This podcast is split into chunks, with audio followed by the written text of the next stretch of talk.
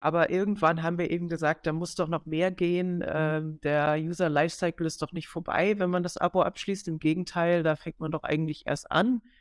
Ähm, und so haben wir uns eben immer weiter, immer weiter gehangelt. Äh, der, das Ziel ist, irgendwann den Punkt zu erreichen, wo man den organischen äh, Growth Loop quasi in, in Gang setzen kann, dass man sagt, unsere User sind so happy mit dem Produkt, dass sie das weiterempfehlen ähm, an Freunde und Familie, dass die äh, unsere Gift-Vouchers kaufen ja, und es weitergeben und, äh, und dass man dadurch eben organisches Wachstum schafft, durch einfach äh, treue User, die wahnsinnig happy mit dem Produkt sind.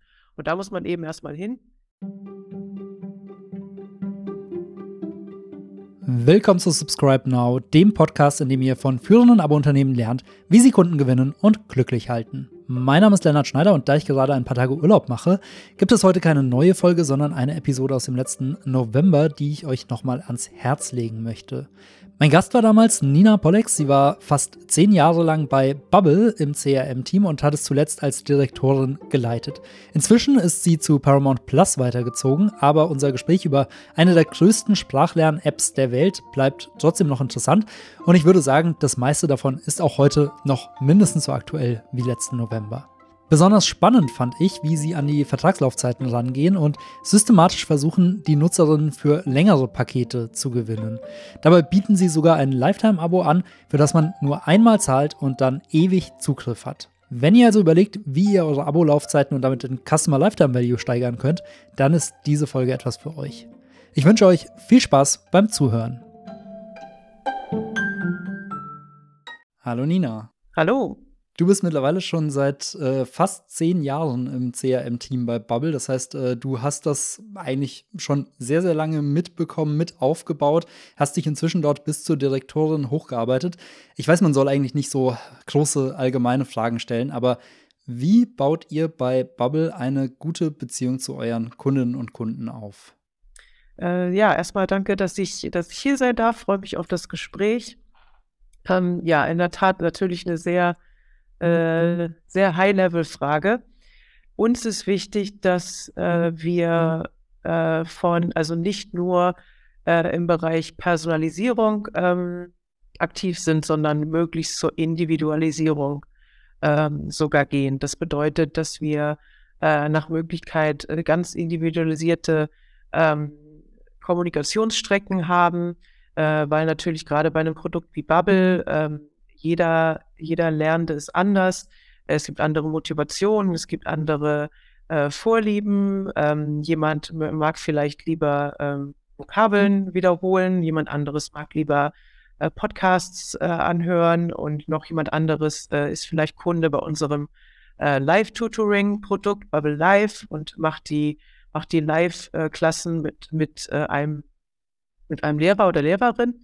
Und ähm, Da wollen wir natürlich drauf eingehen, äh, jeder individuelle Schritt, der bei uns im Produkt passiert, dass wir darauf eingehen und den Next Best Step ähm, empfehlen können. Das klingt jetzt wahrscheinlich ein bisschen einfacher, als es in der Praxis ist. Ähm, wie identifiziert man denn diesen Next Best Step? Ja, das basiert alles auf, äh, äh, auf unserem äh, Learner Data Model. Ähm, da wird quasi jede, jede Aktion, die wir im Produkt haben, jede Lektion, ähm, jeder Podcast, jedes, jedes Game ähm, wird quasi klassifiziert. Ähm, und auf einen, also vielleicht, äh, vielleicht kennst du diese, ähm, äh, das heißt, glaube ich, äh, Central European Framework of uh, Reference, eben A1, A2, mhm. B1, B2, also die ähm, Kennt man von Language Proficiency, genau, wird da, ähm, wird da drauf gemappt sozusagen und ähm, da, daran orientieren wir uns dann und empfehlen dann ähm, den, den nächsten Schritt und ähm, versuchen dann eben äh, in Betracht zu ziehen, alles, was der, was der User vorher gemacht hat, äh, um eben zu sehen, sind äh, ja, Podcasts beliebter, Lektionen beliebter, ist es vielleicht jemand, der äh, für, für Travel ähm, lernt als, als Motivation oder ist, ist jemand eher an Business Englisch zum Beispiel interessiert? Ähm, und, und so, so bauen wir das dann zusammen. Und das funktioniert natürlich highly data-driven und auch äh, highly automated, weil es ist natürlich manuell nicht mehr skalierbar. Also es sind in erster Linie Daten, die ihr vollautomatisch erfasst. Also der Nutzer selbst gibt da relativ wenig an oder irgendwie muss selbst Fragebögen beantworten etc. Genau, relativ wenig. Ähm, das meiste passiert eigentlich schon während der Registrierung, wo wir dann eben abfragen, was ist die Motivation, ähm, was ist vielleicht eine, eine anfängliche Selbsteinschätzung, so was kannst du schon und da wird dann eben gefragt, okay, ich kann irgendwie mich vorstellen, ich kann äh, einen Kaffee bestellen, ich kann eine kleine Unterhaltung schon führen vielleicht oder ich kann noch gar nichts. Ähm, äh, das können wir dann auch in Betracht ziehen äh, bis hin zu ähm, wie lernst du am liebsten? Lernst du lieber alleine oder lernst du in der Gruppe? Ähm, das wäre dann zum Beispiel jemand, für den vielleicht unser Live-Tutoring-Produkt, die, die Group Classes in Frage kommt.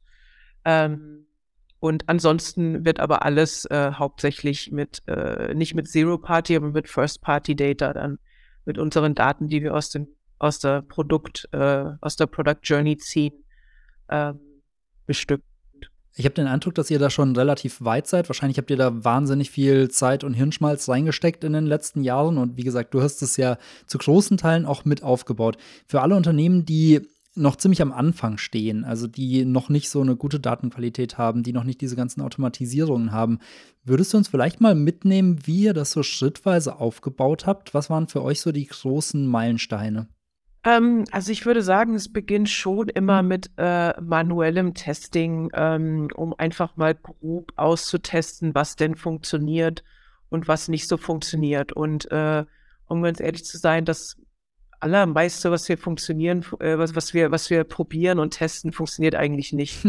ähm, also das ist auch äh, ein Learning aus äh, fast zehn Jahren bei Bubble. Eigentlich das meiste, was man so als Marketer denkt, was bestimmt super funktioniert, funktioniert dann am Ende irgendwie doch nicht. Ähm, und dann. Hast du ein Beispiel für uns? Also sowas, woran du tief und fest geglaubt hast und äh, was dich dann überrascht hat?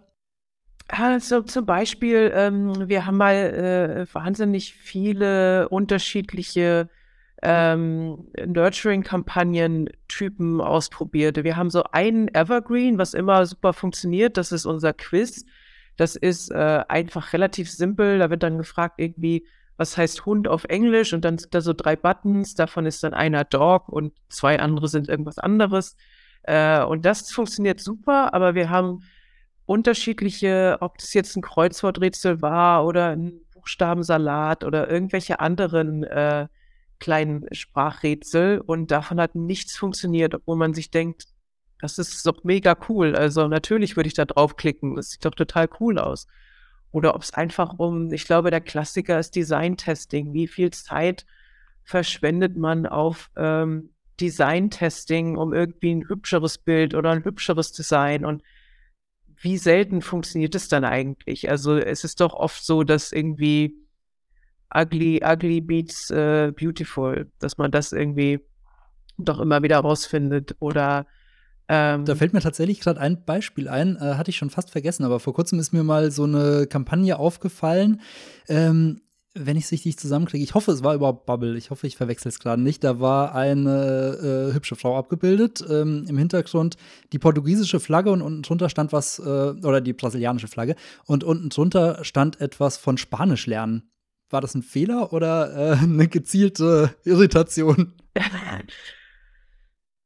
Äh, ist eine gute Frage. Ähm, also, wenn es von uns aus dem CRM äh, kommt, dann war es wahrscheinlich ein Fehler, weil wir legen natürlich schon Wert darauf, dass alles irgendwie zusammenpasst. Aber wenn es um Flaggen geht, dann habe ich ja fast unser, äh, unser Performance Marketing Acquisition Team ähm, da im Verdacht, dass das vielleicht eine Kampagne von der Seite war.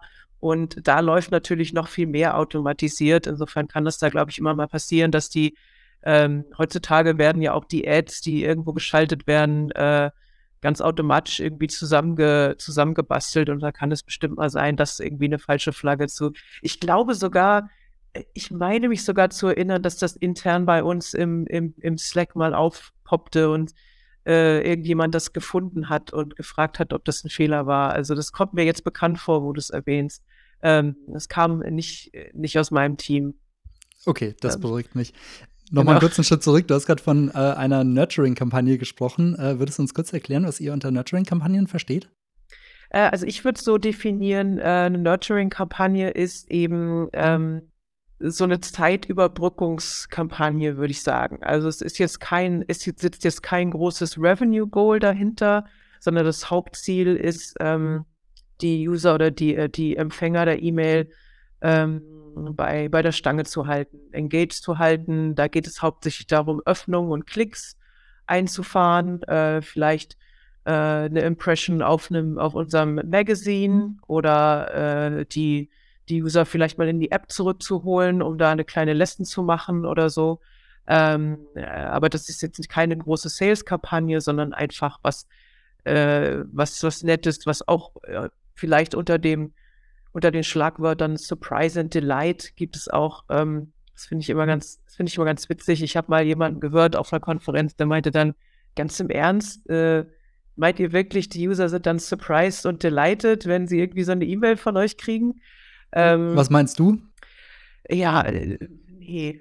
Also, um ganz ehrlich zu sein, da möchte ich mich auch nicht überschätzen. Also es gibt vielleicht so die, die die Top 0,1 Prozent aller CRM-Kampagnen sind so geil, dass mhm. man da echt irgendwie, glaube ich, surprised und delighted ist.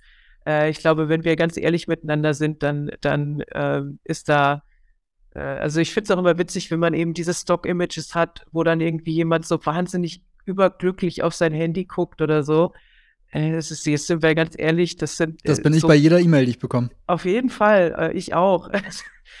ähm, ja, insofern ist das Nurturing da, das, das ziehe ich eigentlich vor. Das ist dann so was, wo man dann im Idealfall sagt man, auch ganz nett. Ich glaube, das ist so das, das Beste, was wir äh, hoffen können. So nicht, nicht unsubscribed ist, ist glaube ich, so das, das Ziel. Und dass man sagt, ach nett, mal eine E-Mail von Bubble, die machen immer hier ein ganz witziges Quiz oder sowas. Das ist so das, das realistische Ziel, glaube ich. Also auch so eine kleine Interaktion Genau. Ähm, so, jetzt habe ich äh, irgendwie wieder ganz viele Abzweigungen genommen. Nochmal ganz zurück äh, zu der Ausgangsfrage. Wie habt ihr euer äh, CRM in den letzten Jahren weiterentwickelt? Du meintest, ähm, ganz vieles ausprobieren, vieles funktioniert nicht. Ähm, wie seid ihr dann die nächsten Schritte gegangen? Ähm, ja, immer wieder äh, zurück zu Square One und das nächste ausprobiert. Ähm, also die letzten Jahre, da ging es eigentlich in erster Linie darum, den Lifecycle aufzubauen. Ähm, also ich bin jetzt eben schon sehr, sehr lange da und als ich anfing, ähm, war das tatsächlich, das haben wir einen einzigen Job gehabt sozusagen und das war eben die registrierten User, äh, Free-User zu zahlenden Abonnenten ähm, zu konvertieren äh, mhm. äh, durch in erster Linie ähm, Sonderangebote unterschiedlicher Art. Ähm, und dann haben wir irgendwann gedacht, okay, wir sind jetzt CRM. Ich, ich, ich sage immer gerne, CRM steht für steht eben für Customer Relationship Management und nicht für Cash Revenue Machine. Mhm. Ähm, wofür es aber häufiger äh, missbraucht oder einfach benutzt wird. Natürlich ist es ein wahnsinnig, wahnsinnig lukrativer Marketingkanal. Mhm. Äh, ich glaube, also mit deutlich, deutlich dem besten ROI. Das, das ist, glaube ich, bekannt. Ähm, und ist, äh, E-Mail ist auch noch lange nicht tot, so wie man es ja immer, äh, immer hört. Ähm, und wenn man noch alle anderen Kanäle dazu nimmt, die man heutzutage benutzen kann, dann, dann erst recht nicht. Äh, aber irgendwann haben wir eben gesagt, da muss doch noch mehr gehen. Äh, der User Lifecycle ist doch nicht vorbei, wenn man das Abo abschließt. Im Gegenteil, da fängt man doch eigentlich erst an. Ähm, und so haben wir uns eben immer weiter, immer weiter gehangelt. Äh, der, das Ziel ist, irgendwann den Punkt zu erreichen, wo man den organischen äh, Growth Loop quasi in, in Gang setzen kann, dass man sagt, unsere User sind so happy mit dem Produkt, dass sie das weiterempfehlen ähm, an Freunde und Familie, dass die äh, unsere Gift-Vouchers kaufen ja, und es weitergeben, äh, dass sie unser Multi-User-Product äh, ähm, äh, kaufen, um eben mit ihren Freunden und Familie zusammenzulernen im, im gleichen Account. Ähm, und, äh, und dass man dadurch eben organisches Wachstum schafft, durch einfach äh, treue User, die wahnsinnig happy mit dem Produkt sind. Und da muss man eben erstmal. Würdest du sagen, da seid ihr schon? Äh, da sind wir noch nicht ganz. Äh, wir sind, äh, wie gesagt, wir sind immer einen Schritt weiter gegangen über, in, in, über Initial Conversion bis Aktivierung, Learner Journey zusammenbauen und dann ähm, Up, Upsell und Cross-Sell. Äh, Retention natürlich, Extension Rate ist wichtig für ein äh, Subscription Model äh, natürlich und und dann kommt irgendwann der Punkt, wo, wo man hoffentlich Power-User ist und, ähm, und dann eben ja, äh, Brand Advocate wird. Ähm, da sind wir noch nicht so, wie ich es gerne hätte. Wir hängen noch irgendwo so ein bisschen in der Mitte. Äh, Im Moment sind wir gerade, fokussieren wir uns gerade sehr stark eben auf den, auf den Hebel Up Upsell und Cross-Sell, weil wir eben relativ neu dieses Live-Tutoring-Produkt jetzt haben. Ähm, und das äh, jetzt ganz stark äh, bespielen wollen, weil wir da auch die, die Zukunft des Sprachlernmarktes sehen. Ähm, eben ganz viel Tutor-led, ob es jetzt One-on-One-Tutoring oder Group Classes sind. Äh, ich glaube, spätestens durch die Pandemie ist das dann ähm, nochmal ganz weit nach vorne gekommen. Und deswegen ist das eigentlich der, das, wo wir uns hauptsächlich mit beschäftigen jetzt im Moment. Aber ähm, aber irgendwann möchte ich dann, dann noch gerne wieder zurück. Äh, Bereich Loyalty, ein Loyalty-Programm aufbauen, da fangen wir jetzt auch mit an, äh, was ich als eine der Hauptaufgaben vom, von CRM an sich sehe. Äh, insofern sind wir dann noch recht früh, aber ähm, es ist alles im Werden. Wenn du jetzt über so ein Loyalty-Programm nachdenkst, in welche Richtung würdest du da am liebsten gehen? Also ich würde schon ähm, am liebsten natürlich mit dem Produkt verknüpfen, dass, äh, dass man eben äh, durch das Loyalty-Programm äh, die User dazu motivieren kann, noch mehr zu lernen und, ähm, und, und vice versa, dass eben alle, die dann auch, äh, die mehr lernen, dann auch belohnt werden, ähm, Goodies bekommen, ähm, sich einfach wie ein ganz besonderer äh, Kunde fühlen in, de in, dem, in dem Moment.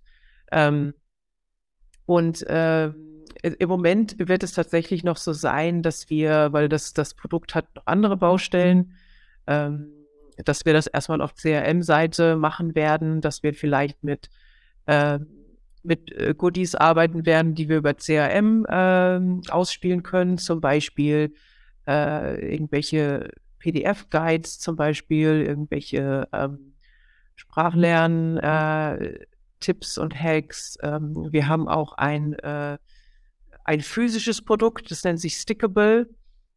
Ähm, das sind Aufkleber, die ähm, sind da quasi, das sind so Vokabelaufkleber, da steht dann eben Table und Chair und, und sowas und Fridge und die kann man dann eben auf die entsprechenden Gegenstände draufkleben und so seine Vokabeln mhm. lernen und das quasi dann in seinem physischen Everyday-Umfeld ähm, quasi mit einbauen. Ähm, und das sind und wie alles setzt so. ihr das Moment ein? Also kriegt man das dann als äh, Heavy-User irgendwann zugeschickt, wenn man lang genug dabei ist? Genau, das ist äh, genau, das ist die Idee. Das kann man sich dann irgendwann verdienen, mhm. quasi. Stichwort verdienen. Ich habe gesehen, dass ihr ja auch relativ viel mit äh, Gamification arbeitet. Ähm, also ich glaube, Bubble war von Anfang an damit gestartet, dass äh, ihr Lernen spaßig und äh, belohnenswert äh, machen wolltet. Wie setzt ihr dann im CRM auf Gamification, abseits von den Quizzes, über die du ja schon gesprochen hast? Ja, ähm, es ist eigentlich, ähm, abseits von den Quizzes, ist es tatsächlich gar nicht mehr so wahnsinnig viel, weil wir schon auch, ja, Gamification ist wichtig zu einem gewissen Extent, aber gerade wenn man es jetzt mit einem äh, mit einem Duolingo zum Beispiel vergleicht, was ja einer unserer Haupt ähm, ist, das ist natürlich noch eine ganz andere Nummer im Bereich Gamification. Das ist ja auch in erster Linie ähm, ein Language Game, äh, würde ich jetzt mal so sagen.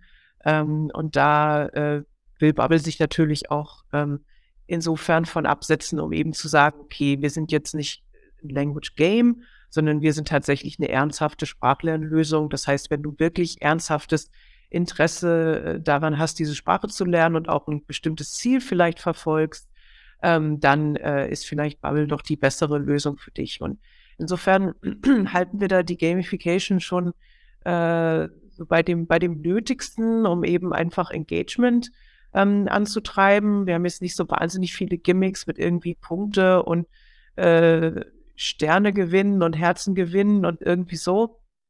Ähm, was wird vielleicht noch äh, eine Sache, die, die immer gut ankommt, das ist zum Beispiel unsere Weekly Summary. Ähm, relativ simpel. Man bekommt halt äh, am Ende der Woche einmal eine Übersicht über äh, den Lernfortschritt, wie viele Lektionen hast du gemacht, wie viele Wörter hast du wiederholt, wie viele Minuten Podcast hast du gehört. Und ähm, das äh, ja, kann man vielleicht zu Gamification mit dazu äh, zählen. Mhm. Ist auf jeden Fall was, was super ankommt. Und wir kriegen mhm. recht häufig, wenn aus irgendwelchen Gründen ähm, äh, User aus diesem Segment rausfallen und diese E-Mail nicht mehr bekommen, die wird auch vermisst. Also da wird sich dann beim Customer Service auch gemeldet und beschwert, äh, wo denn die, warum man denn diese E-Mail nicht, nicht mehr bekommt. Und das ist natürlich immer so ein bisschen der Ritterschlag. Das, so möchte man es natürlich äh, am liebsten haben. Ne? Und da sind wir dann vielleicht doch wieder bei Surprise and Delight. Ähm, das ist dann vielleicht so eine äh, Königskampagne. Ähm, dann sind wir beim Stockfoto, wo jemand ganz traurig auf sein Handy schaut, statt ganz glücklich.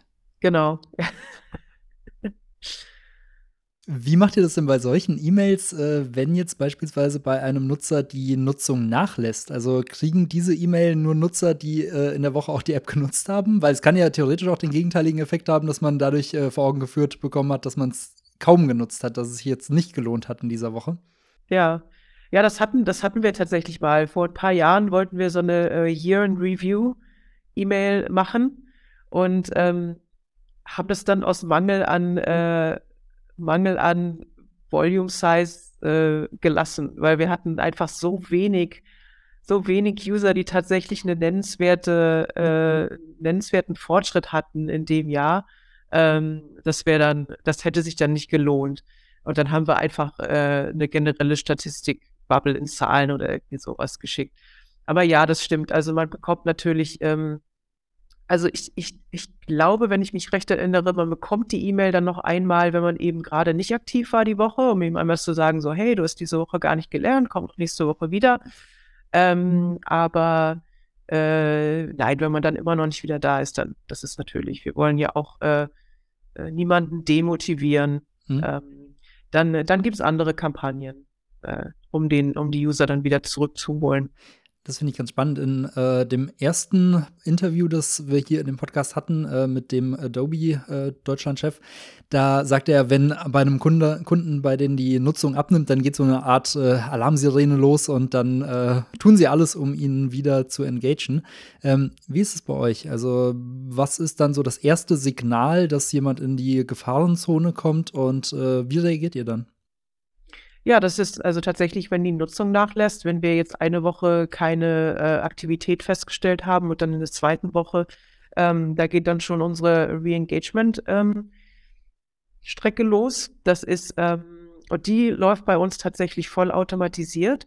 Ähm, das ist ein ähm, selbst, selbstoptimierender Algorithmus, der eben ähm, immer die bestperformende äh, Re-Engagement-Methode auswählt.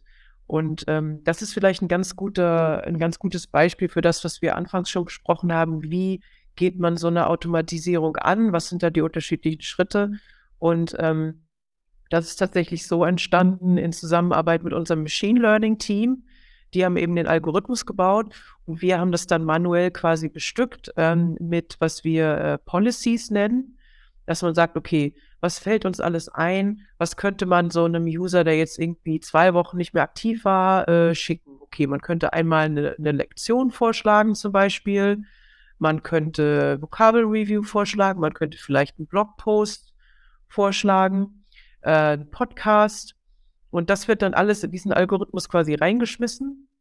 Und alles wird gegeneinander getestet und irgendwann ist dann halt ein, ein Winner da. Und der wird dann äh, ausgespielt, äh, ähm, Großteil der Empfänger. Ähm, alle anderen Policies laufen noch so auf kleiner Flamme weiter, um einfach das im Auge zu behalten, äh, ob vielleicht doch nicht irgendwann was anderes beliebter wird. Und äh, wann immer uns was Neues einfällt oder auch vom Produkt her was Neues dazukommt, wird das einfach dazugebaut und kann dann quasi äh, gegen den aktuellen Gewinner antreten und entweder dann eben besser sein oder nicht.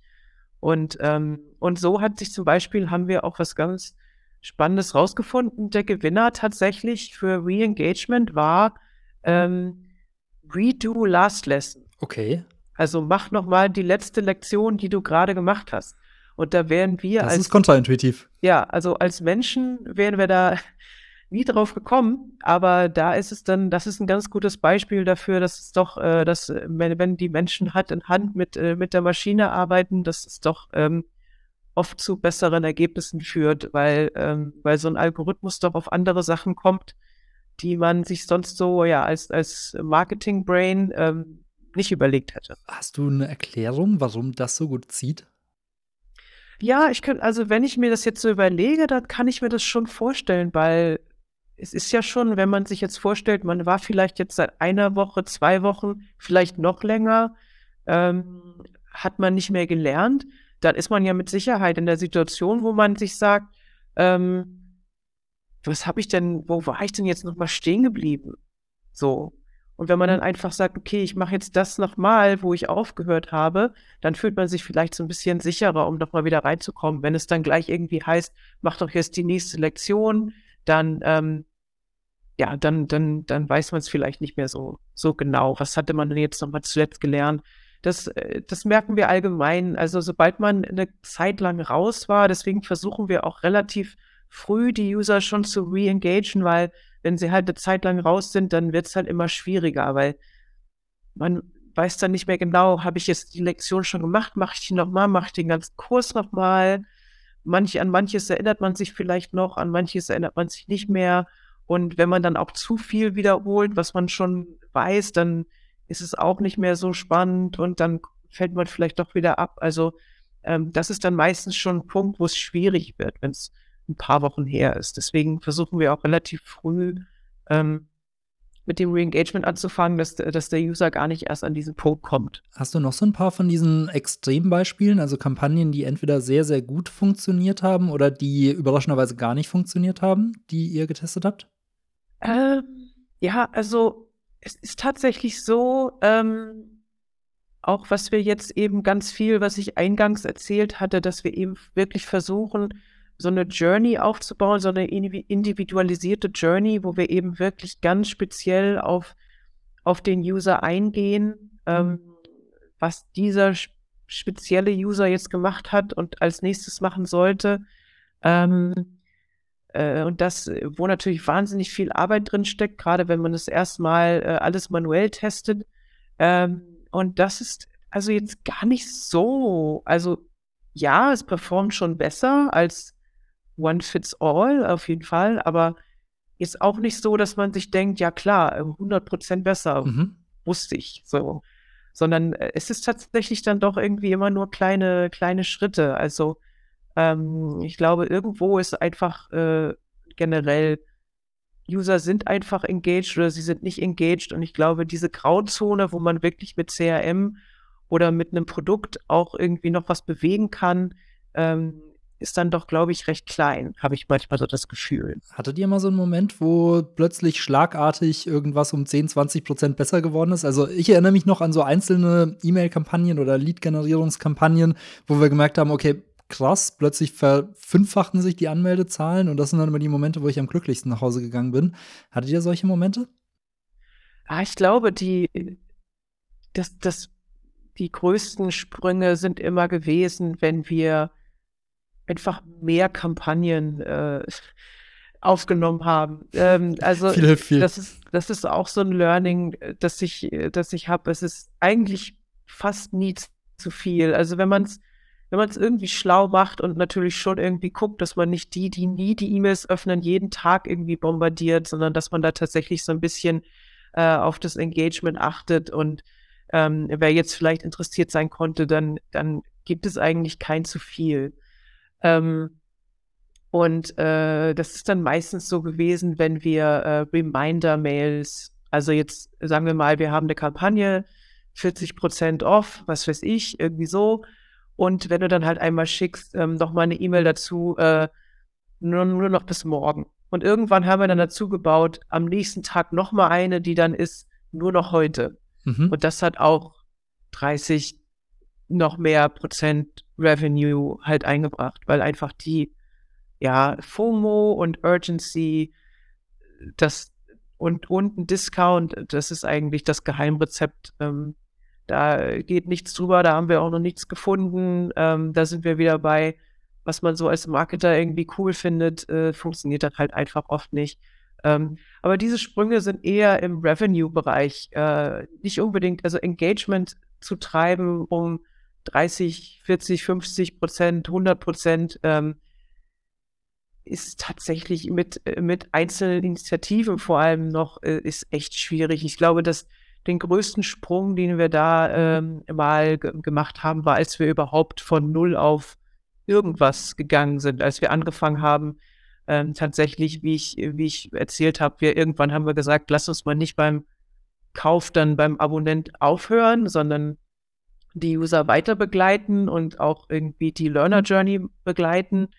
Und als wir das angefangen haben, einfach mal mit einer Willkommensstrecke, ähm, das hat dann tatsächlich, ich glaube, so 20, 20 Prozent Engagement Uplift in den ersten Wochen gebracht, tatsächlich. Aber das äh, ist eigentlich das Größte, woran ich mich jetzt erinnern kann. Alles andere ist, ist eher sehr mühsam im, im Engagement-Bereich. Was ich bei sowas immer spannend finde, ist, worauf optimiert man? Also natürlich ist es am einfachsten, erstmal auf Öffnungsdaten, auf Klicks zu optimieren, vielleicht auch noch äh, dann auf Engagement. Aber die eigentliche Kunst ist dann ja immer, ähm, das dann auch auf den Revenue zu übertragen. Also äh, ob die Leute jetzt länger bleiben, äh, ob die Leute weniger kündigen. Ähm, wie messt ihr den Erfolg von so einer Kampagne? Ähm, ja, das ist tatsächlich sehr spannend. Wir, wir ähm wir schauen uns das tatsächlich gerade genau an, wie ähm, Engagement mit Customer Lifetime Value und auch ähm, Extension Rates zum Beispiel zusammenhängen. Und, mhm. äh, und das ist gar nicht so, unmittel so unmittelbar miteinander verbunden, wie man denken würde. Insofern gehen wir jetzt eigentlich eher darauf, dass wir, ähm, dass wir die Sachen doch ein bisschen getrennt voneinander äh, betrachten. Also dass wir auf der einen Seite die Monetization äh, Journey haben, wo wir eben ähm, ja, versuchen, CLV zu maximieren, so weit wie möglich, dadurch, dass man einerseits ähm, für den am, am, beim ersten Sale schon ähm, möglichst hochpreisiges Produkt verkauft bekommt, dann eben auf Upgrades geht, äh, auf die Extension äh, des, des Abos. Ähm, und auf der anderen Seite haben wir dann unsere Learner Success Journey, wo man dann eben, ja, wo es dann eben um die Learner Journey geht, um den darum, dass das Produkt genutzt wird, möglichst lange, möglichst häufig, ähm, dass äh, möglichst vielfältig, es auch möglichst vielfältig genutzt wird. Wir haben ja viele, viele unterschiedliche Learning Experiences, so nennen wir das. Und äh, es ist ja erwiesen, dass ein vielfältiges Sprachenlernen das erfolgreichere Sprachenlernen ist. Das versuchen wir natürlich auch den, den Lernenden beizubringen. Und da ist dann eher der KPI natürlich Product Engagement Zeit, Retention und, äh, und am Ende auch Learning Success, äh, was wir dann eben durch, äh, durch kleine Surveys oder so messen. Finde ich tatsächlich auch ganz interessant, weil ähm, diese Vielfalt der Nutzung, das habe ich jetzt in vielen der Interviews gehört. Also beispielsweise auch beim Urban Sports Club, dass das einer der großen Erfolgsfaktoren ist. Wenn jemand möglichst viele unterschiedliche Sportarten nutzt, bleibt er eher dabei. Und ich glaube, das gilt für viele Abos. Also wenn man ähm, viele verschiedene Nutzungssituationen hat oder viele verschiedene Formate, die man regelmäßig konsumiert, ähm, ist die Wahrscheinlichkeit höher, dass man dabei bleibt, oder? Ja, das ist dann, vielleicht ist es auch so ein bisschen dieses äh äh, Jäger- und Sammlerprinzip irgendwie. Ich glaube, Menschen sind halt Sammler irgendwie und wenn es äh, von irgendwas unterschiedliche, unterschiedliche Versionen gibt, dann möchte man die Kollektion vielleicht gerne irgendwie vervollständigen. Ähm, und äh, das ist natürlich auch möglichst alles aus einer Hand zu bekommen, macht es natürlich einfacher. Und äh, ja, mit, das denke ich mir schon, ja, unterschiedliche Sportarten, ähm, weil dadurch wird natürlich auch der Benefit des, des, dieses Produkts Urban Sports Club zum Beispiel oder eben auch Bubble ähm, wird natürlich dann auch, äh, das bekommt dann mehr Wert, äh, es kommt einem wertvoller vor und es ist natürlich auch wertvoller, weil es einfach viel mehr anbietet und ähm, man hat, ja, man hat so dieses alles aus einer Hand äh, Prinzip und äh, das erhöht dann auch, glaube ich, den, dass das Vertrauen in die Marke und in das Produkt ähm, dass da eben wirklich Experten dahinter stecken. Und ähm, ja, je, je, unterschiedlicher man, man so ein Produkt nutzt, äh, desto unterschiedlicheren Lebenssituationen findet es ja auch statt. Also jetzt auch wieder zu äh, Beispiel Bubble, ähm, als wir Podcasts dazu geholt haben oder unsere Podcasts ausgebaut haben und veröffentlicht haben, ähm, hat natürlich die äh, dieses Hands-Free Learning ähm, auch gelauncht, dass man eben äh, nicht tatsächlich vor der App sitzen muss und ich selber muss immer tippen und auch irgendwie was da reinsprechen und so. Und das kann man, möchte man vielleicht irgendwie in der U-Bahn nicht machen oder wenn man irgendwie Auto fährt oder so. Ähm, und da kann man dann vielleicht einen Podcast sich anhören. Und äh, je mehr man da anbietet, desto häufiger findet man dann auch Platz in, in dem stressigen Leben, das wir alle haben heutzutage. Und deswegen ist das, glaube ich, schon ein Erfolgs, Erfolgsgeheimnis auch. Diversifikation ist ja auch ein Thema, was viele andere Abo-Anbieter umtreibt. Ähm, du hast jetzt vorhin schon die Präsenzkurse oder Live-Kurse angesprochen, die jetzt bei euch neu dazugekommen sind. Bei den Podcasts ähm, habe ich das richtig gesehen, dass manche davon sogar frei verfügbar sind, also gar nicht über eure App, sondern auf den gängigen Podcast-Plattformen? Oder habe ich das falsch in Erinnerung? Ja, genau. Die sind auch äh, auf den ja, gängigen Podcast-Plattformen verfügbar. Äh, viele davon zumindest. Wie entscheidet ihr, was an neuen Produkten dann wirklich ins Abo reingebundelt wird und äh, was vielleicht sogar kostenlos als Content Marketing oder Begleitmaterial angeboten wird? Und ähm, dann auch noch damit verbunden eine Frage zu den äh, Live-Kursen. Äh, du hast die vorhin als Upsell beschrieben. Also sind die Live-Kurse nicht im normalen Abo enthalten? Muss man für die dann nochmal extra bezahlen? Ja, also es gibt ähm, also es, man kann quasi, man kann quasi zwei unterschiedliche äh, Formate wählen. Einmal äh, nur die Self-Study-App, so wie wir es nennen. Das ist eben ja die App, wie man sie kennt. Und das andere ist eben Live. Und bei Live, ähm, bei dem Live-Tutoring gehört dann aber die App auch dazu. Also das ist dann quasi ein Bundle, Live-Kurse und die App dazu. Ähm, und das andere ist dann nur die App. Und ähm, aber das gibt zum Beispiel nicht nur die Live-Kurse. Mhm. Das ganze Prinzip, das wir quasi damit verfolgen, ist eben, äh, wie wir gesagt haben, Diversifikation. Ähm, wenn man eben die Live-Kurse hat, äh, hilft es ungemein, dann nochmal äh, die Vokabeln zu wiederholen, die Lektionen dazu zu machen. Wie gesagt, es ist einfach alles ein Ökosystem, das auch wirklich zusammenpasst und zusammenpassen soll und zusammen genutzt werden soll. Ähm, deswegen gibt es live nicht einzeln, ähm, weil natürlich äh, Bubble im Moment noch sehr dafür bekannt ist, eben diese Self-Study-App zu sein.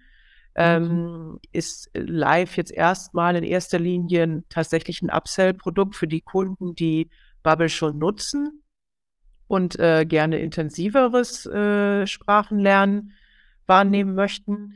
Ähm, der nächste Schritt wird jetzt sein, Bubble so weit oder die, die, ähm, das Brand-Image so weit zu verändern und anzupassen, dass Bubble eben auch synonym wird für eben äh, Tutor-led, äh, also mit, mit Lehrern äh, geführte äh, Learning Experiences, ob es jetzt ähm, Gruppen, Gruppenklassen sind, wie es im Moment noch der Fall ist, oder ob wir irgendwann äh, Einzelunterricht dazu nehmen. Ähm, und das ist, das ist das Ziel. Im Moment ist es eher noch äh, die App und dann noch live dazu. Ich versuche ja immer so ein bisschen nach Learnings zu suchen, die man auch auf andere Abos dann gut übertragen kann. Würdest du generell empfehlen, so verschiedene Abo-Stufen anzubieten? Also vielleicht von Freemium ähm, über so das Mittelklasse-Abo bis zum Premium-Abo, das dann äh, nochmal besonders viel enthält? Und worauf muss man deiner Meinung nach dabei achten, wenn man vor dieser Entscheidung steht? Äh, also ich denke schon, dass das Sinn machen kann. Also es kommt natürlich sehr auf das Produkt an, ne? Und was, äh, was bündelt man da zusammen? Macht das alles Sinn oder ist das jetzt nur for the sake of? Ähm, aber klar, wenn man äh, unterschiedliche, auch unterschiedliche Wertigkeiten hat, natürlich so ein Live, äh, so äh, Live-Unterricht ist natürlich eine komplett andere Sache als so eine Self-Study-App. Ähm, alleine schon, was die Kosten betrifft. Klar, da hat man äh, da hat man Lehrer, die müssen auch irgendwie bezahlt werden. Äh, dann hat man da noch irgendwie die Plattform dabei und dann äh, Kalenderbuchungssystem äh, und alles. Da steckt deutlich mehr dahinter noch natürlich als, als jetzt in der, in der App. Ähm, insofern macht es da durchaus Sinn, das auch noch separat zu, zu monetarisieren und da eben unterschiedliche Bundles für unterschiedliche ähm, Bedürfnisse auch anzubieten. Weil ähm, ja, jeder, jeder sucht ja dann doch irgendwie nach, nach was eigenem. Also sich das selber so zusammenzustellen, was man jetzt genau braucht und will ich das oder will ich das nicht oder will ich das vielleicht mit Werbung und will dafür weniger bezahlen oder nervt mich die Werbung und dafür zahle ich dann vielleicht ein bisschen mehr.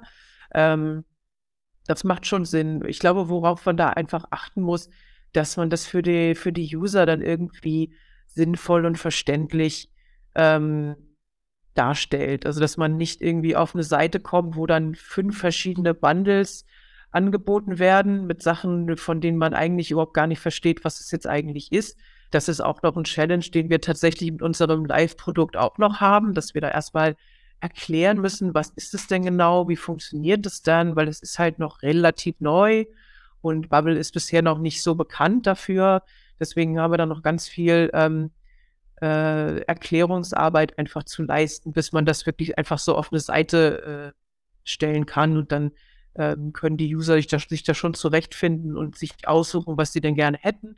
Ich glaube, das ist dann eher so, ähm, das ist dann eher der, der, der, Challenge. Und ob man das dann ähm, alles gleichzeitig anbieten will, äh, wie so, so ein Self-Service-Buffet, oder ob man das vielleicht tatsächlich an dem User-Lifecycle auch ähm, an den User Lifecycle anhängt. Das kommt dann wahrscheinlich darauf an, um welches Produkt handelt es sich, was macht am meisten Sinn. Man kann sich natürlich auch äh, vorstellen, äh, auch jetzt für Bubble zum Beispiel, dass man äh, live einfach immer als Upgrade-Produkt äh, beibehält, dass man einfach sagt, okay, alle, die irgendwie noch nicht einen Monat äh, gelernt haben und auch äh, konsequent gelernt haben, für die macht das sowieso keinen Sinn.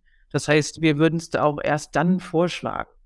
Ähm, das ist jetzt nicht der Plan ähm, und das, so ist das Produkt auch nicht aufgebaut, aber ähm, wäre jetzt zum Beispiel eine Möglichkeit, dass man quasi je nachdem, um welches Zusatzprodukt es sich handelt, dass man das irgendwie schlau in die User Journey einbauen kann, äh, dass man die User dann nicht zu, äh, ja, zu, zu viel, zu viel erwartet, weil dann hat man eben auch diese, ähm, äh, das, dieses Choice-Problem, wenn es einfach zu viel Auswahl gibt, dann macht man am Ende gar nichts. Und wenn man vor allem auch nicht so wirklich versteht, wie die Angebote miteinander im Verhältnis stehen. Also ist das eine jetzt wirklich besser als das andere genau. oder ist es nur unterschiedlich und äh, da wird es kompliziert. Genau, und was ist, inklu was ist inklusive und habe ich das jetzt auch? Und ähm, ja, genau. genau. Das ist ja wahrscheinlich so eine der größten Veränderungen an eurem gesamten Geschäftsmodell, die ihr in den letzten Jahren hattet. Und äh, so wie ich dich jetzt bisher erlebt habe, äh, testet ihr ja eigentlich alles, was ihr macht. Wie testet man denn sowas, ähm, bevor man es breit in den Markt einführt? Ja, gute Frage. Das kann man natürlich, das kann man natürlich nicht alles testen. Also es ist natürlich wahnsinnig viel Research im Vorfeld gewesen, dass man eben einfach wirklich geprüft hat, ist ein Markt da für so ein Produkt? Und das ist definitiv der Fall. Äh, also da haben wir dann an dem Punkt einfach entschieden, okay, wir müssen es irgendwie hinkriegen.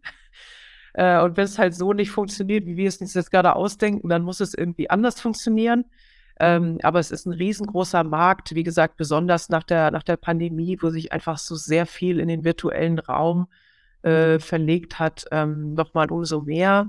Und ähm, ja, dann, dann haben wir einfach angefangen, äh, wirklich in-house.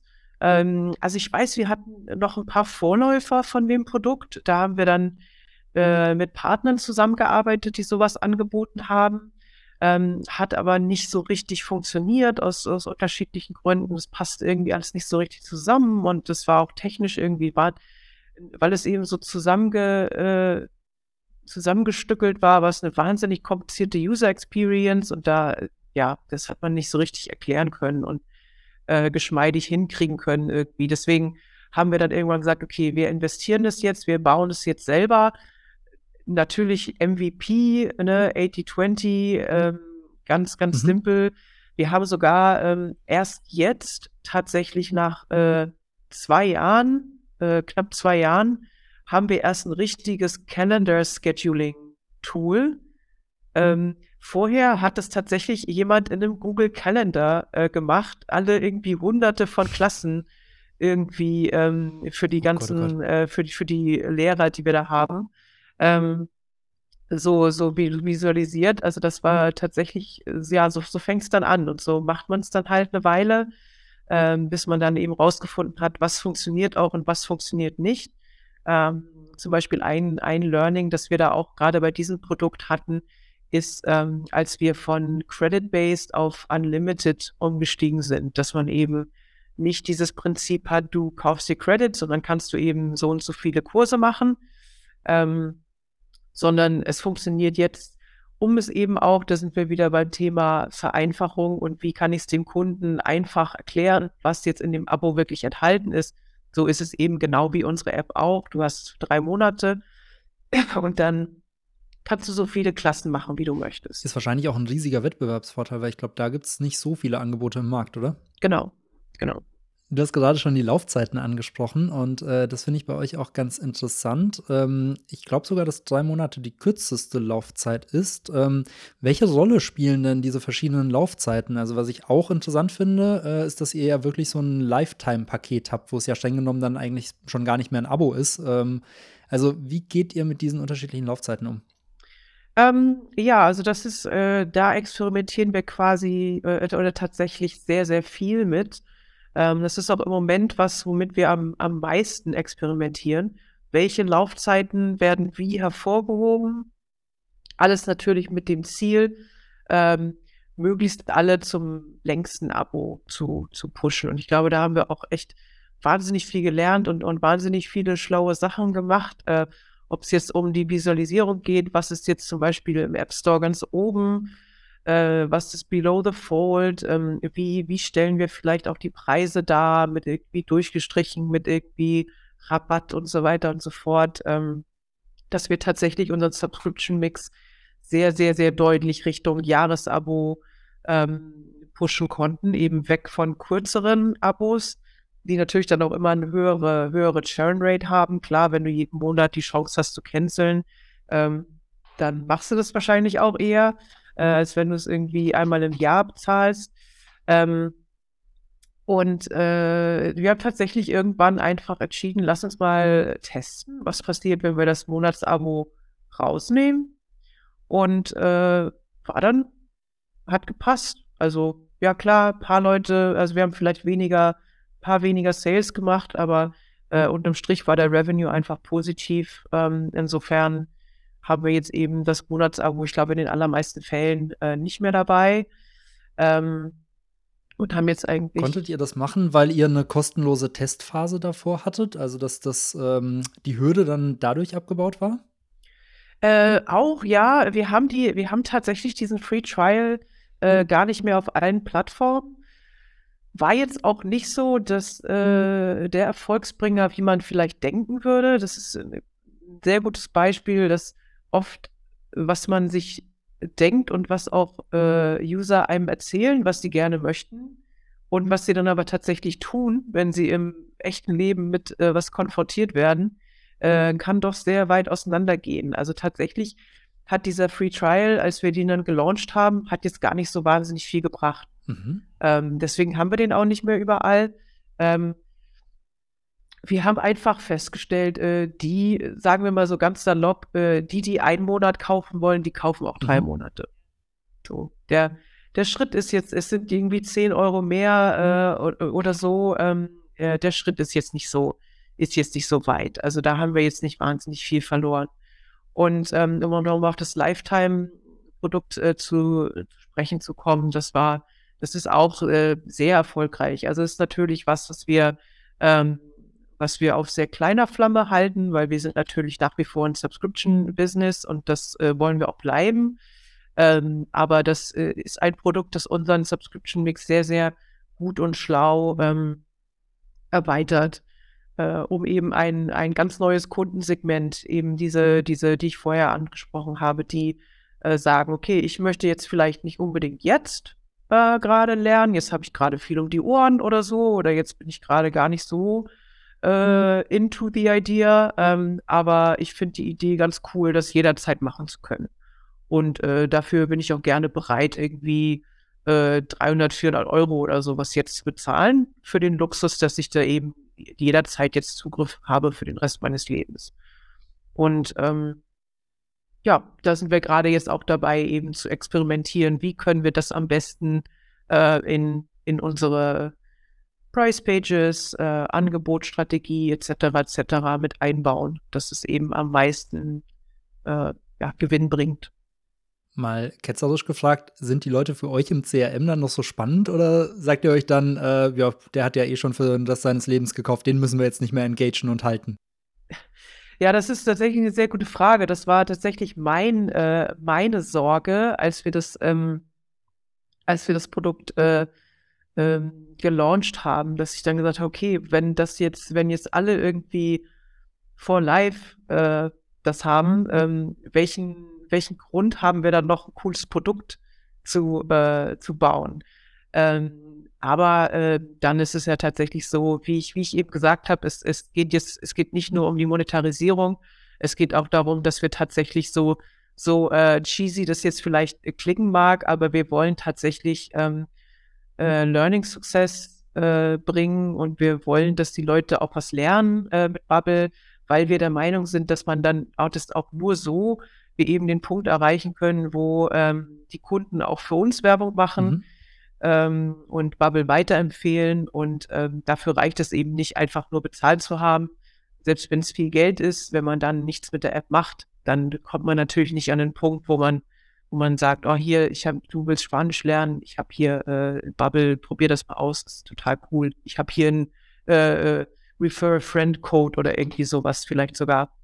Ähm, insofern ist das immer noch, machen wir das immer noch. Also wir haben immer noch ein wahnsinnig großes äh, Product Engineering und R&D-Team und auch im CRM haben wir immer noch dedizierte Kollegen, mehrere, äh, die, die sich wirklich darauf äh, fokussieren, ähm, die keine Revenue KPIs haben, sondern wirklich am, am Learner Engagement und Learner Success arbeiten.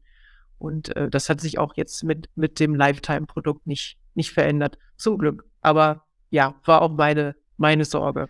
Mir ist es vor kurzem mal im Pressebereich aufgefallen. Die Washington Post hatte das zu ihrem Geburtstag ähm, gemacht, dass sie für einen begrenzten Zeitraum ein Abo für die nächsten, ich glaube, 50 Jahre verkauft haben, äh, mit einem Fixpreis. Ähm, was hältst du von solchen äh, Aktionen, wo man das mal für eine, für eine begrenzte Zeit macht? Ähm, Gerade in Zeiten, wo ja die Inflation auch hochgeht, äh, dass man den Leuten einfach jetzt eine Preisgarantie bietet, wenn sie ewig dabei bleiben.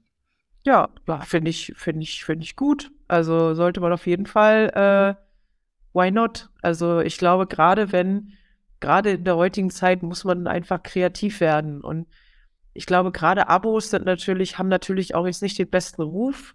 Äh, ne, dann dann gibt es irgendwie die Abo-Falle und dann verlängert sich das immer und man hat es irgendwie nicht gesehen und dann hätte man eigentlich kündigen wollen, aber war jetzt doch wieder zu spät und ähm, insofern, ich glaube, das ist eben auch der Reiz an so einem, an so einem äh, One-Time-Payment-Produkt und wenn man das eben entsprechend äh, vom Preis her aufstellt, dann ist es auch, äh, ist es auch kein, äh, nicht, dass es irgendwie nicht profitabel ist oder so. Es kommt dann eben ganz drauf an, klar, wenn man jetzt sagt, äh, für einen Preis von normalerweise einem Monat bekommst du jetzt irgendwie 50 Jahre, das ist dann natürlich schon, äh, das ist dann natürlich schon ein Schritt, der auch irgendwie in der, äh, ja, äh, der auch irgendwie begründet sein muss, dass man das eben aus irgendwelchen Goodwill-Gründen oder äh, keine Ahnung machen will.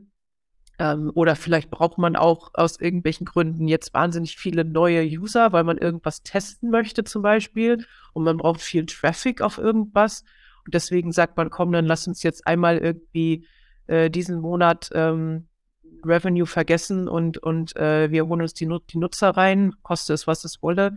Hatten wir auch ganz am Anfang bei Bubble so ein Euro Angebote oder sowas. Ähm, aber äh, ja, bei uns ist jetzt wirklich, äh, deswegen ist auch dieses Lifetime-Produkt ist auch recht hoch angesetzt vom Preis, weil wir eben wissen, selbst wenn das jemand kauft und wenn diese Person dann nie wieder irgendwas anderes kauft, dann haben wir trotzdem unterm Strich äh, Gewinn dabei. Da verlieren wir dann zumindest kein Geld. Äh, und das, solange das gegeben ist, kann man da, glaube ich, kreativ werden. Und ich denke, ähm, der, ein anderer positiver Effekt ist dann, dass dass man als User eben sagt, ja, finde ich cool, dass es eben kein Abo ist, finde ich gut, dass mir die Firma da dementsprechend entgegenkommt, vielleicht auch. Es wird dann vielleicht sogar so empfunden. Ja, stimmt. Also die Zielgruppe gibt es auf jeden Fall, die äh, da keine Lust hat, noch das 20. Abo zu bezahlen. Genau, genau. Ähm, du hast gerade schon gesagt, dass ihr früher viele Preisangebote habt. Wie stehst du denn generell dazu, zu so Preisanreizen? Das ist ja sehr umstritten. Äh, manche setzen sehr stark darauf, manche gar nicht. Ähm, wie ist dein Standpunkt? Ja, ich würde sagen, ähm, ähnlich wie ich eben schon sagte. Äh, ich finde, man kann es schon machen, wenn man eben unterm Strich dadurch die Wertigkeit ähm, erhöht. Also es klingt jetzt ein bisschen paradox, mhm. aber es ist tatsächlich so, dass wir äh, je mehr ähm, je mehr Angebote wir gemacht haben und je höhere Discounts wir gemacht haben, äh, desto desto mehr hat sich eigentlich der Customer Lifetime Value erhöht, weil äh, mhm. wir eben nur die wirklich hochpreisigen Angebote ähm, dann mit Discounts verkaufen. Also es gibt keine, du wirst kein, keine irgendwie 20 Prozent off vom Drei-Monats-Abo oder sowas sehen, sondern es ist eigentlich wirklich nur noch ähm, Jahresabo aufwärts. Ähm, wir haben noch einen, unser Klassiker ist immer sechs Monate bezahlen und dann im ersten, in der ersten Phase kriegst mhm. du nur sechs Monate äh, dazu. Das heißt, du zahlst quasi sechs Monats-Abo und hast in der ersten Phase zwölf Monate und danach ist es dann halt ein sechs Monats-Abo. Das nennt sich 6 plus 6 bei uns. Das ist eigentlich der Evergreen seit, seit immer schon. Ähm, und das ist aber auch, glaube ich, das günstigste, was wir anbieten. Und der, der Rest ist wirklich nur ähm, Jahresabo, äh, Jahresabo für alle Sprachen, ähm, was natürlich nochmal ähm, mehr inklusive hat und mehr kostet dementsprechend auch. Oder eben, wie gesagt, dieses Lifetime-Produkt oder unser Live-Produkt. Und äh, dadurch äh, haben wir es eben auch geschafft, dass wir ähm, den Subscription Mix ganz, ganz stark in Richtung höherpreisige Angebote und längere Laufzeiten und so weiter ähm, pushen konnten. Und äh, dann macht es Sinn. Mhm. Ähm, es ist jetzt natürlich, äh, es darf natürlich nicht verramscht werden. Ähm, mhm. Es wird auch, äh, die, die, Kunden werden auch stutzig, wenn man es zu sehr dis discountet. Also wenn es man dann irgendwann bei 80 Prozent off ist, dann fragt man sich, okay, äh, wofür bezahle ich hier überhaupt noch? Das ist dann irgendwie so, äh, Bereich Krabbeltisch. Ähm, das wollen wir jetzt nicht machen. Ähm, aber äh, wenn man es in einem sinnvollen äh, Maße macht ähm, und wie gesagt, es ist schlau, äh, schlau auf die, die Produkte, die man eben, wo man eben möchte, dass die User hingehen, ähm, dann äh, macht das, das durchaus Sinn, ähm, wenn es eben der allgemeinen Strategie entspricht. Es gibt Produkte, die machen fast nie irgendwelche Discounts. Ich glaube, Apple ist da natürlich sehr, sehr bekannt dafür, dass die fast nie irgendwelche Angebote auf ihre Produkte haben. Und ähm, äh, wenn das funktioniert, ist das super. Äh, wenn man es einmal angefangen hat, dann kommt man auch äh, sehr schlecht davon weg. Äh, das haben wir hier bei Bubble ähm, gelernt. Äh, insofern haben wir dann die Strategie, äh, fahren wir jetzt die Strategie, okay, jetzt machen wir es, aber jetzt machen wir es richtig. Mhm. Gezielt und nur für die Hochpreisigen. Genau. Eure langen Laufzeiten erfordern ja auch so eine gewisse Strenge dann im Kundenservice. Also, du hast gerade der Abo-Falle auch schon angesprochen. Ähm, habt ihr viele Kunden, die sich dann auch irgendwie beschweren, weil sie früher aus ihrem Abo raus wollen, weil sie eine Kündigungsfrist verpasst haben? Wie geht ihr damit um, dass äh, da nicht haufenweise Leute dann un unzufrieden sind, weil sie das Gefühl haben, sie sind gefangen? Ähm, ich glaube, es sind gar nicht so viele. Also ich, ich muss jetzt gestehen, ich, ich arbeite, ähm, also Klar, wir arbeiten mit dem Kundenservice zusammen, aber äh, ich bin dafür nicht zuständig. Insofern kann ich nicht genau sagen, wie viele sich da melden. Ich weiß, es melden sich schon einige. Und ich muss auch sagen, oft sind wir da kulant, so was ich so höre. Also ich muss sagen, wir haben wirklich ein wahnsinnig, wahnsinnig gutes Customer Service Team, ähm, die, die also ziemlich immer alles zu, zu, zu vollster Zufriedenheit, was nach dem, was ich so höre, äh, lösen können und wirklich sehr, sehr, sehr bemüht sind und verständnisvoll sind und äh, sich wirklich eigentlich, wenn irgendwas machbar ist, äh, das dann auch nach Möglichkeit machen, weil ähm, ja, letztlich haben wir auch nichts davon, wenn äh, ein Kunde dann irgendwie angepisst ist oder so, ähm, weil man jetzt irgendwie sein Geld nicht wiederbekommen hat, weil das Schlimmste, was dann passiert, die gehen in den App Store und schreiben irgendwie ein One-Star-Review und lassen sich da irgendwie aus oder auf äh, Social Media äh, oder erzählt halt anderen davon. Also normalerweise hat man doch irgendwie eine bessere, insgesamt unterm Strich äh, besseren Ansatz, wenn man da einfach kulant ist und auch mal ähm, auch mal nachsichtig ist. Ich glaube, viele melden sich aber gar nicht, weil man weiß ja, Abos verlängern sich irgendwann und man kriegt nicht immer ein Heads-up dazu, ähm, je nachdem, welche also wenn man zum Beispiel über irgendwie äh, über einen App Store, Play Store irgendwas gebucht hat, dann bekommt man da, glaube ich, eine, eine Nachricht, dass es sich verlängert, aber äh, oft halt auch nicht. Und das weiß man, glaube ich. Und wenn man das halt, halt verpasst, dann ist es eben so. Aber ich glaube, wenn man sich da tatsächlich meldet, dann, ähm, dann kann man da, glaube ich, schon was machen. Also, wie gesagt, bin ich nicht für, ist nicht meine, ist nicht mein Bereich, aber äh, ich kann mir einfach vorstellen, dass es ähm, für die User Experience besser ist auf lange Sicht. Und da hat man, glaube ich, auch die Chance, dass, dass der User vielleicht auch irgendwann zurückkommt. Wir haben wahnsinnig viele Rückkehrer, ähm, die eine Pause machen, Abo kündigen und dann äh, irgendwann wiederkommen. Und ich glaube, das verbaust du dir komplett, wenn du da einfach so stupide irgendwie, äh, dir das alles egal ist. Man kann sich dann schnell einen schlechten Ruf erarbeiten. Ähm, genau. Ist Kundenzufriedenheit so eine Metrik, die für euch im Alltag relevant ist, mal abseits vom Engagement, auf das ihr ja viel optimiert? Äh, also für uns im CRM schon äh, und für Customer Service mit Sicherheit auch.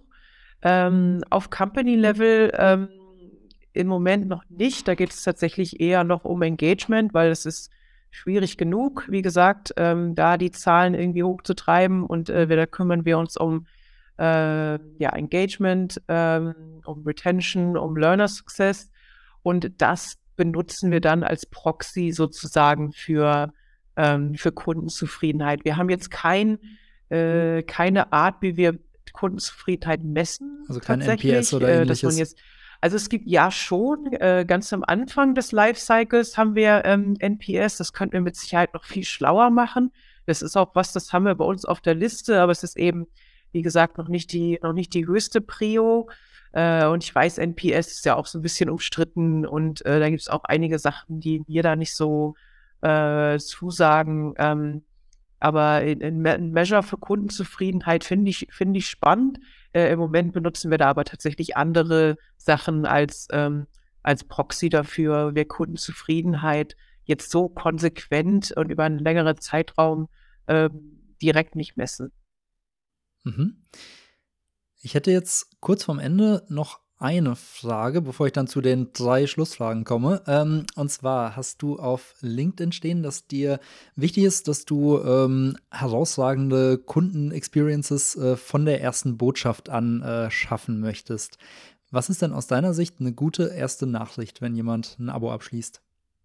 Ja, so eine erste, eine gute erste Nachricht ähm, geht genau auf das ein, was, äh, was du speziell schon ähm, vielleicht schon weißt und schon gemacht hast, beziehungsweise geht eben nicht noch darauf ein. Also erzählt dir nicht alles nochmal, ist keine Standard 0815 Welcome-E-Mail, so hier ist nochmal alles, was wir anbieten. Äh, die ist dann vielleicht viel zu lang und viel zu komplex und äh, verwirrt eigentlich mehr, als dass sie irgendwas, ähm, irgendwas erklärt ähm, sondern stattdessen äh, weiß diese E-Mail vielleicht schon, okay, ich muss dir jetzt nicht erklären, dass wir Podcasts haben, weil ich weiß, du hast schon mal einen Podcast in einen Podcast reingehört.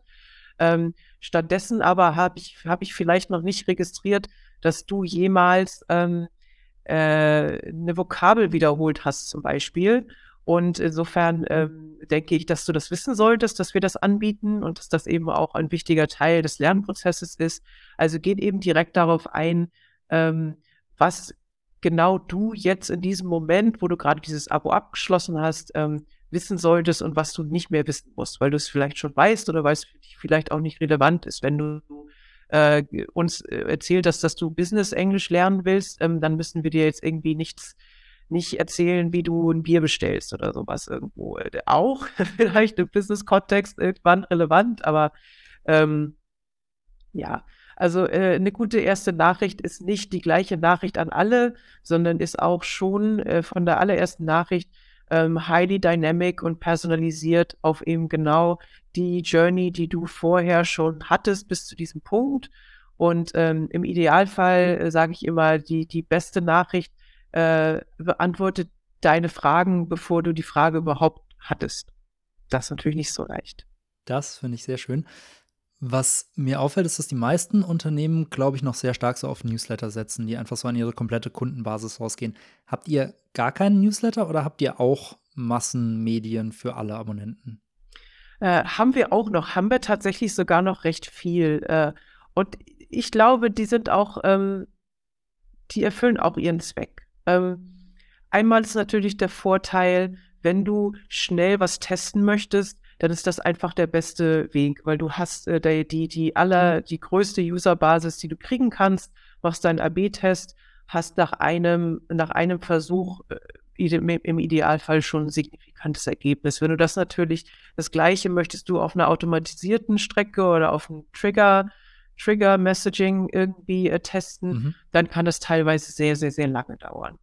Ähm, insofern, das ist schon mal äh, ein guter Grund, sowas zu haben. Und dann oft ist es einfach, ähm, es funktioniert halt einfach oft. Wie gesagt, äh, wir haben halt viele Kampagnen, die sind zeitbasiert, diese laufen dann von einem bestimmten Zeitraum, äh, keine Ahnung, 25. Oktober bis irgendwie 30. Oktober. Und dann kriegen alle das gleiche Angebot und alle kriegen ihre Reminder-Mail nur noch bis morgen. Und ähm, es funktioniert einfach immer noch. Und deswegen machen wir es auch immer noch. Ähm, aber wir versuchen natürlich, oder Newsletter. Newsletter ist ja schon per Definition, was halt new ist. Ähm, und hat immer noch seine Relevanz. Wenn irgendwas neu ist, dann ähm, hm. soll man das äh, gerne auch an alle kommunizieren. Da, da gibt es natürlich noch Saisonalitäten, ob es jetzt Black Friday ist oder so, das ist natürlich einfach, bietet sich einfach an. Insofern hm. ähm, finde ich, solche, solche Nachrichten haben nach wie vor ähm, ihren Platz in, in einer CRM-Strategie. Aber es ist natürlich wichtig, dass man das dann komplementiert mit, ähm, mit personalisierteren Nachrichten, die, äh, die auf äh, bestimmten Interaktionen mit dem Produkt beruhen ähm, oder die sich in irgendeiner Form auf dem Lifecycle orientieren, die automatisiert sind, die getriggert sind. Ähm, also deswegen versuchen wir da mehrere unterschiedliche Kampagnentypen äh, für unterschiedliche Dinge teilweise auch zu nutzen. Die Mischung macht's also. Ich glaube, ich hätte noch 10.000 weitere Fragen. Äh, von meiner Liste habe ich, glaube ich, nur 10% abgearbeitet, aber es waren immer so viele Stichwörter dabei, wo ich noch mal tiefer reingehen wollte. Was aber ja äh, immer ein schönes Zeichen für ein Gespräch ist. Ähm, jetzt komme ich schon zu den Schlussfragen. Es gibt hier immer drei Fragen, die ich am Ende äh, jedem Gast stelle. Und zwar die erste ist, äh, auf welches Abo möchtest du ganz persönlich nicht mehr verzichten? Ja, gute Frage. Da muss ich überlegen, was habe ich denn für Abos im Moment? Ähm, äh, diverse Streaming-Dienste. Ähm, da würde mir jetzt aber kein Favorit einfallen.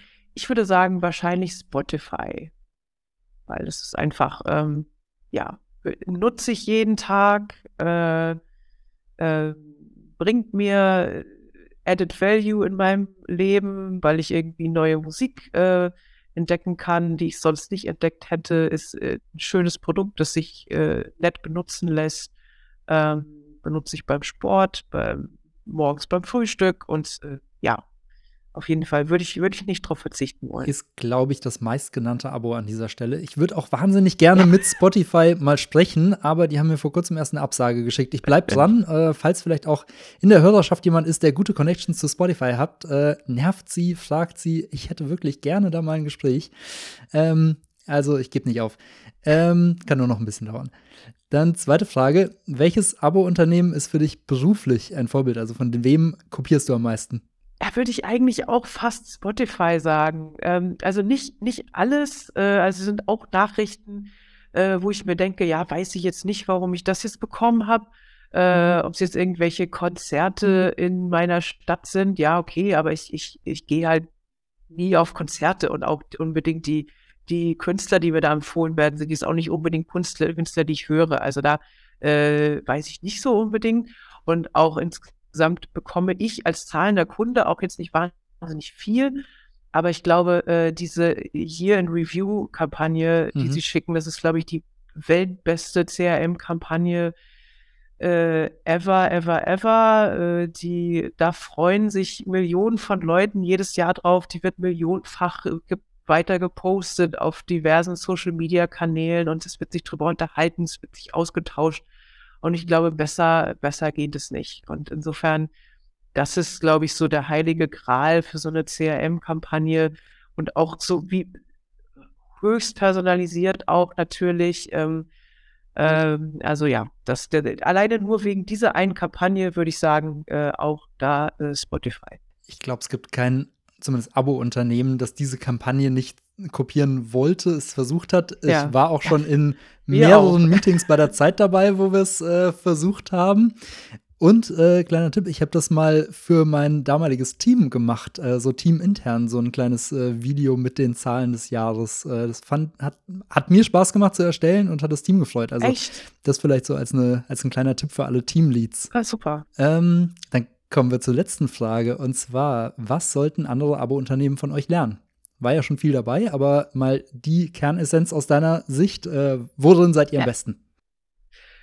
Äh, ja, also vielleicht zusammengefasst, äh, ähm, nicht, nicht das akzeptieren, wie es jetzt gerade ist und nicht denken, dass man das Ende schon erreicht hat, weil oft ist da noch mehr. Und ob das jetzt darum geht, wie ich sagte, es kann immer noch eine Nachricht mehr sein. Äh, ich will jetzt Das hören, glaube ich, viele Marketer gerne. Ja, niemanden dazu aufrufen, irgendwie so, so äh, senseless die Leute zuzuspammen, natürlich. Äh, deswegen sage ich ja immer dazu, es muss schon irgendwie Sinn machen. Aber äh, oft kann man da doch noch mehr rausholen. Und das Gleiche geht eben, äh, wenn es um das ganze Thema, welche Abos, welche Laufzeiten, wie positioniere ich das nebeneinander, ähm, wie äh, spiele ich die Preise gegeneinander, wie spiele ich da mit Discounts und so weiter. Ähm, das haben jetzt die neuneinhalb Jahre, die ich jetzt bei Bubble bin, machen wir das eigentlich immer und immer und es wird immer noch, es kommt immer noch was Neues, wo man sich denkt, boah, hätte ich nicht gedacht, dass das immer noch funktioniert und dass immer noch irgendwie da was rauszuholen ist. Aber es ist tatsächlich, äh, tatsächlich immer, immer noch so. Ähm, und ich glaube, da sind wir immer noch nicht am Ende angekommen. Das kann man bestimmt noch schlauer irgendwie machen. Ähm, also das, äh, das wäre so mein Tipp. Generell im Leben, glaube ich, die Essenz immer versuchen, noch besser zu werden. Genau. Vielen, vielen Dank, Nina, für das Gespräch. Mir hat es wahnsinnig viel Spaß gemacht und ich habe selbst noch mal ganz viel dazu gelernt. Danke, dass du dir die Zeit genommen hast. Ja, freut mich. Danke, danke für das Gespräch auch, dass ich hier sein durfte. Das war Nina Pollex, damals noch CRM-Direktorin bei Bubble und jetzt bei Paramount Plus. Ich hoffe, euch hat die Folge gefallen und in der nächsten steigen wir noch tiefer ins Customer Relationship Management ein, denn ich spreche mit HubSpot. HubSpot ist eines der führenden Tools in diesem Bereich und wir sprechen darüber, was genau Inbound Marketing ist und warum es vor allem für Abo-Modelle der passende Ansatz ist. Ich freue mich, wenn ihr dann wieder dabei seid. Euer Lennart.